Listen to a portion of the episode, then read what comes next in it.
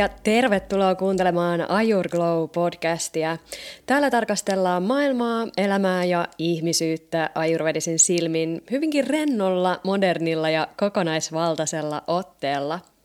Hei, jos sä kuuntelet ekaa kertaa, niin hauska tavata. Mun nimi on Eveliina. Ja jos oot kuunnellut kaikki tähän astiset jaksot ja oot ollut mukana pidempäänkin, niin jee, yeah, what's up? Ja koska kolikollahan on hei kaksi kääntöpuolta, niin what's down? What's down, down? Tämmöinen aika, sanotaanko, dualistinen kysymys, ja jos et tiedä, mitä se tarkoittaa, niin kahtia jako voisi olla tässä yhteydessä hyvä synonyymi tolle. Mulle itselleni kuuluu hyvää, mä oon jotenkin tosi odottavaisin fiiliksin siitä, että mitä tulevaisuus tuo tullessaan. Jotenkin kaikkea hyvää on kytemässä ja just nyt elämässä on paljon kaikkea sellaista, mistä voi innostua, esimerkiksi niin tämä podcast, alkuvuonna starttaava Ayurvedaan vahvasti liittyvä koulutus ja sitten elämäntaidon ohjaukset ihmisten kanssa innostaa mua aika paljon, että ei voi olla muuta kuin kiitollinen, että saa viettää päivänsä tällä tavoin. Mutta mä huomaan kuitenkin myös, että ilmassa on paljon sellaista, sanotaanko ei niin innostunutta meininkiä. Kuten elämässä yleensäkin, niin kaikki ei ole aina lineaarista kasvua, pelkkää nousua, eikä kaikki aina mene parempaan suuntaan. Tuntuu, että ilmassa on tälläkin hetkellä aika paljon huolia, tietynlaista epätietoa tulevasta, turvan ja luottamuksen puutetta, pelkoa ja joskus jopa ihan paniikkia. Mä nimittäin kuulin tuossa, että joditkin loppu Suomen apteekeista melkein kuin vessapaperit konsonaan korona-aikana. Eli vaikka mä oon innoissani, niin tuntuu myös siltä, että jotenkin yleinen kollektiivinen ilmapiiri on hiukan semmoinen varautunut ja monen mielen päällä on varmasti se, mitä talvi oikein tuo tullessaan. Siksipä hehkuva kuulija tässä jaksossa Ajurglow sukeltaa suoraan kohti juuri sitä, mitä monen mielessä on, ehkä siellä tiedostavassa tai tiedostamattomassa, tässä jaksossa nimittäin puhutaan pelosta. Puhutaan vähän vastakkainasettelusta ja valon sekä varjojen tasapainosta.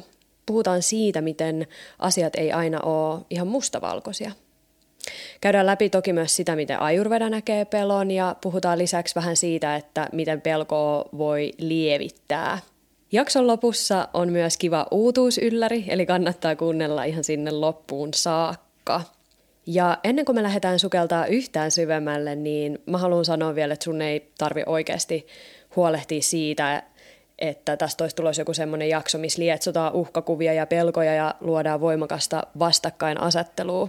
Kuormittavista jutuista sä nimittäin saat tietoa ihan mistä vaan, sä voit mennä johonkin ajankohtaisohjelmaan ja sieltä tulee ihan täyslaidallinen. Mä yritän itse jotain muuta ja tämän jakson tarkoitus on luoda eheyttä ja toivoa. Ajurglowlle tuttuun tapaan tätä kaikkea tarkastellaan neutraalisti, rauhassa ja tunneherkästi. Mä oon nimittäin itse kyllästynyt elämään maailmassa ja sellaisessa kulttuurissa, missä pitää aina valita joku puoli, puolustaa sitä omaa tuttua ja turvallista juttua ja sitten ampuu vaan niin kuin muut alas. Tämä puolien valitseminen ja vastakkainasettelu johtaa meidät erinomaisella tavalla tähän pelon teemaan – Näiden muutaman viimeisen vuoden aikana tämä on ollut aika korostunuttakin. Tiedät sä, sun pitää olla rokotettu tai rokottamaton vasemmalla tai oikealla, rakastaa tai vihata rajanaapurihallitsijaa, kannattaa robotteja tai olla täysin teknologiakehitystä vastaan, luottaa valtamediaan tai olla luottamatta ja mitä siis kaikkea vielä. Musta tuntuu siltä, että jos on jotain mieltä, tai jos sulla on jotain tiettyjä arvoja, niin sulle ei voi olla mitään muuta siihen lisäksi. Kaikki vaikuttaa niin mustavalkoiselta, ihan kuin kaikki olisi jotenkin pelkästään oikein tai väärin ja muita sävyjä ei saa olla. Jos me ajatellaan mustavalkoista yin ja yang kuviota, niin siinäkin on mustassa valkosta ja valkoisessa mustaa – Eli kaksi tai useampi asia on olemassa samaan aikaan. Mä oon jotenkin viimeisen vuoden aikana herännyt siihen, että aika harva sallii itsensä kokea kahta eri asiaa tai vaikka tunnetta samanaikaisesti. Pitää olla esimerkiksi surullinen tai iloinen, mutta ei voi olla missään nimessä molempia samaan aikaan. Mulle itselleni tämä ei pidä paikkaansa laisinkaan, ja mä oon tässä pitkään ajatellutkin, että mm, asiat ei ole joko tai, niin kuin moni ajattelee, että ne on joko niin tai näin, vaan kyse on enemmänkin semmoisesta sekä että ajattelusta. Eli me voidaan esimerkiksi olla iloisia ja surullisia samaan aikaan, eikä vain joko tai. Otetaan esimerkiksi yksi tämmöinen kevyt mun elämän ää, kokemus. Ää, mun puolisolla oli tuossa eräs viikonloppu, viikonloppu menoa ja mä olin erittäin iloinen siitä, että mä sain tehdä omia juttuja ja ottaa aikaa itselleni.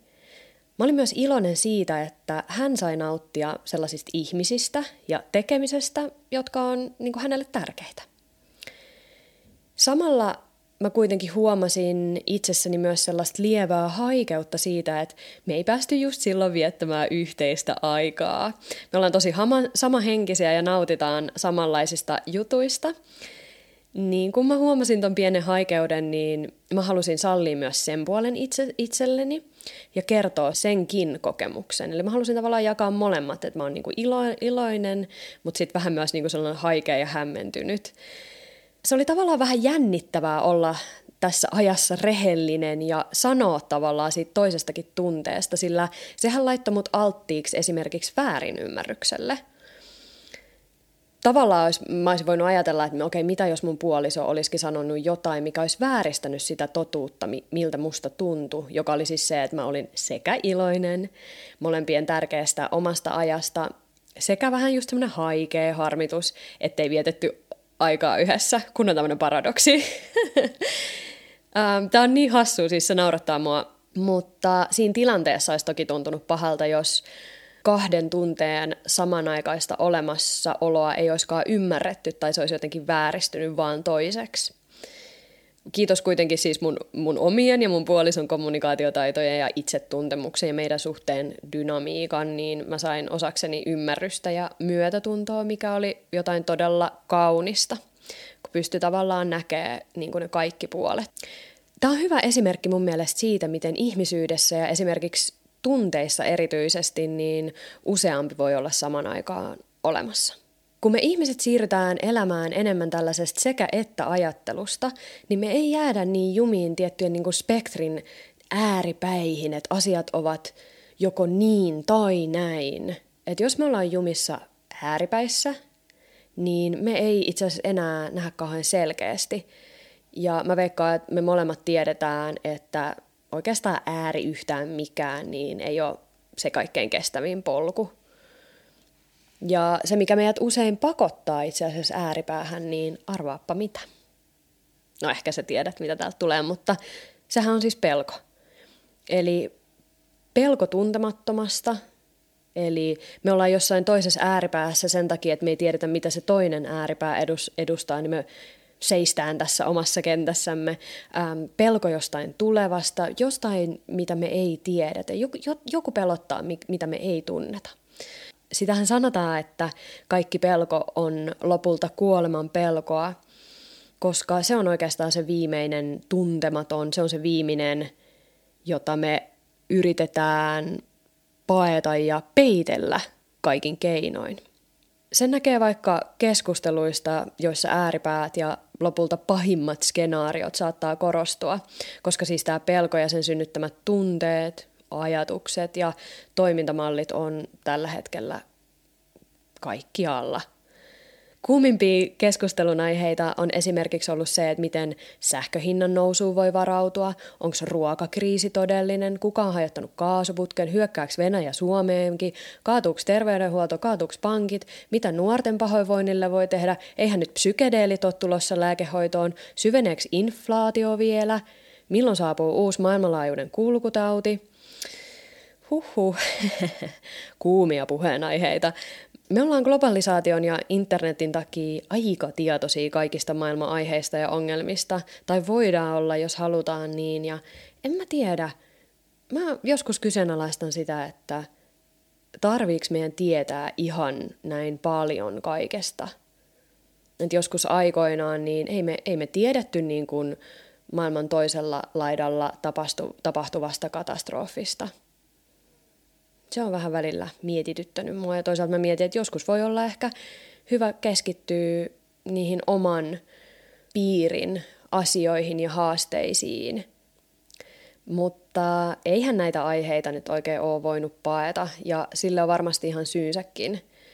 Meidän mun vaikea elämä ja elämää toimii ja nauttia, kun maailma suorastaan vaatii varjoihin sukeltamista. Ne on joka puolella ja se on ihan ok, koska tässä elämässä tarvitaan molempia, valoja ja varjoja. Meidän on kohdattava ne elämän ja itsemme pimeät varjopuolet. Mä oon, ajattelen jotenkin silleen, että on eheämpää, että me ollaan lä- läsnä sille, mitä ikinä tahansa meissä ja maailmassa tapahtuu. Kyyneleet ja hymy on kuitenkin kolikon kaksi kääntöpuolta, ne kuuluu yhteen, ihan niin kuin elämä ja kuolemakin. Me ollaan ihmiskuntana vähän ja yksilöinä varmasti myös ohitettu, mitätöity, skipattu, vältelty ähm, varjojen ja kyynelten ja, ja tietynlaisen pelon puolta jo aika pitkään.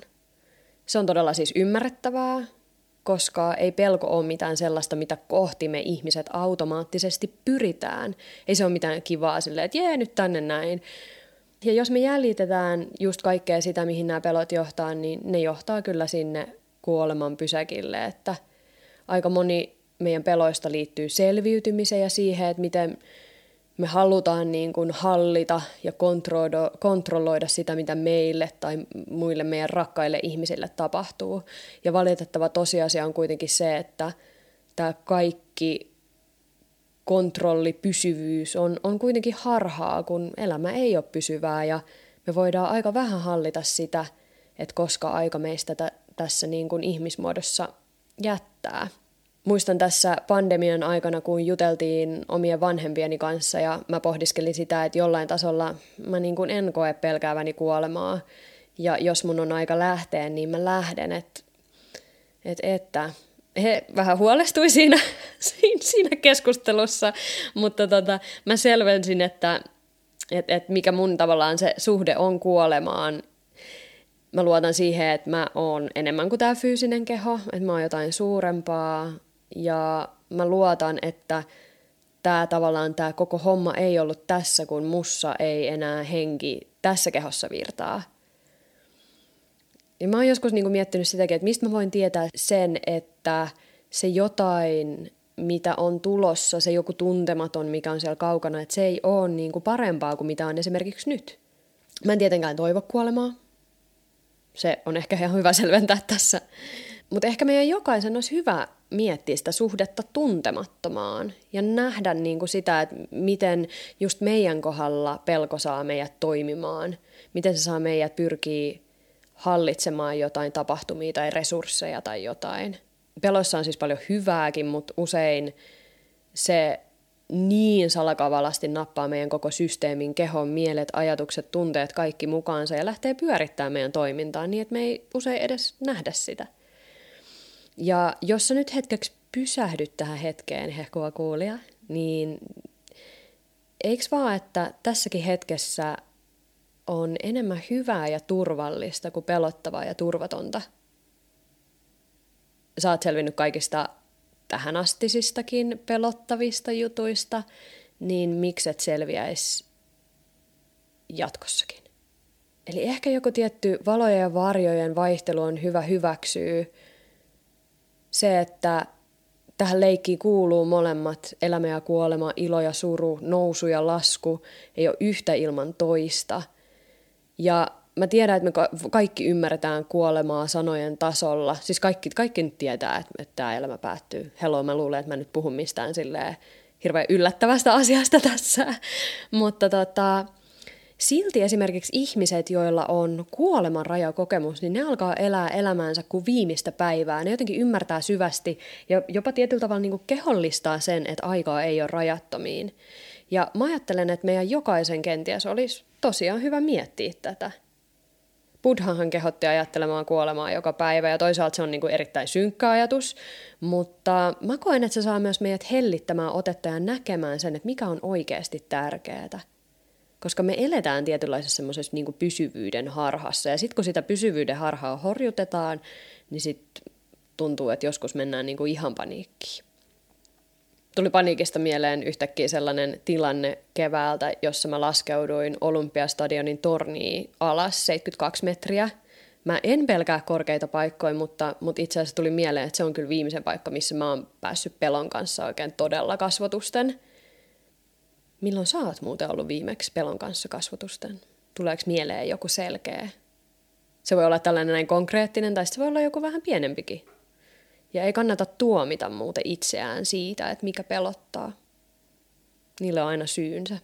Ehkä tästä on hyvä ottaa hetkeksi vahvemmin ajurvediset linssit oikein kunnolla silmille ja puhua lyhyesti siitä, miten ajurveda näkee pelon. Eli ajurvedisesti ajateltuna se on vata-doshan epätasapaino, joka usein pelkoa aiheuttaa – kun on ahdistavia, huolestuttavia ajatuksia ja pelkoa, sanotaan, että vataa on liikaa tuolla mielen kanavassa. Näitä kanavia ollaan kyllä vilauteltu täällä Ajurglossa ennenkin, ei ole puhuttu niistä sy- syvemmin, kenties joskus, joskus vielä puhutaan lisää. Mutta voidaan siis ihan sanoa, että pelko on vaan liiallista vataa. Koska Ayurvedan mukaan sama lisää samaa, niin esimerkiksi sellaisessa tilanteessa, missä henkilö on todella kuormittunut ahdistavista uutisista ja vaikka niiden tuomista univaikeuksista ja ajatuksista, niin ei uutisten jatkuva suurkuluttaminen ainakaan lisää sitä hyvinvointia, vaan hoidetaan taas vastakohtien periaatteella, kuten esimerkiksi tauolla. Otetaan tauko niistä uutisista, kuormittavista keskusteluista. Meillä on itsellä kuitenkin valta ja voima päättää, mistä esimerkiksi me halutaan keskustella. Myös juurruttavat aktiviteetit, kuten kehon tasolle juurtuminen vaikka yin-joogalla voisi olla harmonisoivaa, koska vata on ominaisuuksiltaan kevyt ja liikkuva, niin siksi tämä juurtuminen. Myös säännöllisyys, kuten aikaisin nukkumaan meneminen ja herääminen voi auttaa, ja kaikki stressiä vähentävät harjoitteet, kuten meditaatio. Koska pelko vaikuttaa usein vastustuskykyyn, ihan vaan vaikka niin yksinkertaisella tavalla, että kun sulla on vaikka just näitä huolta nostattavia ja pelkoa nostattavia ajatuksia päässä, niin sitten on usein vaikeampi saada myös vaikka unta illalla ja unettomuus vaikuttuu, vaikuttaa suoraan vastustuskykyyn, niin ihan vaikka tällä tavalla. Sitten on olemassa erilaisia yrttejä, jotka toimii vatan tar- tasapainottamiseen erinomaisesti, mutta tässä kohdassa mun täytyy taas laittaa vähän jarruun ja sanoa, että varaa aika ajurvediselle asiantuntijalle, kuten vaikka mulle, jos haluat tietää noista yrteistä lisää. No ennen kuin mennään syvemmin vinkkeihin, niin mä haluaisin korostaa vielä yhtä asiaa. Mä näin nimittäin mielenterveyspäivänä videon, missä eräs nainen aika vihaiseen sävyyn puhui englanniksi, että All of you talking about mental health, where have you been for the last two years? Eli kaikki te, ketkä puhutte mielenterveydestä tänään, niin missä te olette olleet viimeiset kaksi vuotta? Ja hän siis viittasi tähän maa- maa- maailmanlaajuiseen kulkutautiin ja varmasti ihmisoikeuksiin ja muuhun, mitä tässä on, tässä on nyt käyty läpi. Ja käytännössä tämän videon mukaan siis, että jos sä et ole puhunut ihmisoikeuksista pandemian aikana, niin sä et voi puhua mielenterveydestä mielenterveyspäivänä. Ehkä ei nyt kuitenkaan ihan niinkään, eli päästiin taas vähän sinne ääripäähän, mitä mä sanoin. Mun mielestä just tämä tapa on erinomainen esimerkki siitä, mikä lisää vastakkainasettelua. Mä haluaisin itse sanoa tälle leidille ja monelle muullekin, että ei meidän jokaisen tarvi oikeasti tehdä kaikkien asioiden selvittämisestä tai puhumisesta suunnilleen meidän elämän tehtävää. Me totta kai voidaan, jokaisella on oma tehtävä täällä maan päällä, mutta onko tämä nyt just se sun taistelu? Jokainen päättäkää nimittäin itse siitä, mikä on se oma taistelu. Ja mä nostan tämän asian esiin siksi, kun mä itse toivon, että jokainen on hereillä siinä, mihin omat elinvoimansa keskittää. Tämä on vaikeaa, koska monelle meistä enemmän kuin yksi asia on tärkeää. Meillä riittää intohimoja, esimerkiksi mulle ihmisoikeudet on tärkeitä, mutta mä en korosta niitä omassa tekemisessä, vaan valitsen taisteluni. Ja ei, mä en, mä en missään nimessä kehota ohittamiseen tai pakenemiseen, vaan just siihen, mitä mä sanoin, hereillä sen kanssa, mihin omat elinvoimat keskittää. Jos mä ohjaan kaikki mun voimavarat taisteluun vaikka ihmisoikeuksien puolesta, niin en mä enää välttämättä jaksa tai ehdi tehdä jotain muuta, kuten vaikka mm, auttaa ihmisiä liikkeen tai hyvinvoinnin parissa. Ehkä mulle ei enää olisi aikaa tai intoa käydä lounalla ystävien kanssa, nähdä mun kavereita. Jossain vaiheessa mä en enää tekisi niitä asioita, mistä mulla tulee hyvä olo, koska mä taistelisin jonkun sellaisen asian puolesta, johon mulle ei oikeastaan ollut mahdollisuutta edes kuluttaa mun elinvoimaa. Vähitellen musta tuntuu, että mun kuppi alkaisi tyhjentyä ja alkaisi sellainen pahan olon spiraali, jossa mä vaan pyöri alaspäin ja alavoimaa huonommin ja huonommin. Ja se ei auttaisi ketään. Mä niinku rehellisesti itse haluan myöntää, että mä en ainakaan halua enkä pysty määräänsä enempää niin kuin koko ajan ole varjoissa ja taistella aktivistin tavoin niin kuin niiden puolesta. Paljon kyllä, mutta joskus täytyy valita jotain muutakin. Mä en tarkoita nyt mitään, että heitellään, levitellään loven laittia tuolla, rakkautta ja valoa vaan kaikille. Ja kuten sanottu, jokainen tietää itse milloin, miten ja minne oman elinvoimansa suuntaan. Nyt sitten vielä muutama vinkki, että mitä tavallaan tehdä tällaisina aikoina, kun pelot, vastakkainasettelut, äm, hurjatkin keskustelut joskus voi viedä vähän elinvoimaa. Ja jos se elämän ilo tuntuu, että, että se alkaa niin kuin katoa ja kadota ja pelkät uhkakuvat valtaa mielen, niin mä listasin muutaman tämmöisen jutun tähän meille. Yksi oli se, että mistä mä puhuin jo, tiedä minne ja miksi laitat voimavarasi.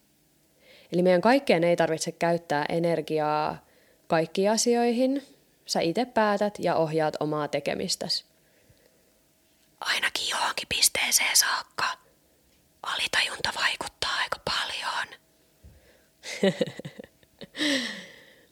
no toka vinkki oli se, että tunne tuntemukset.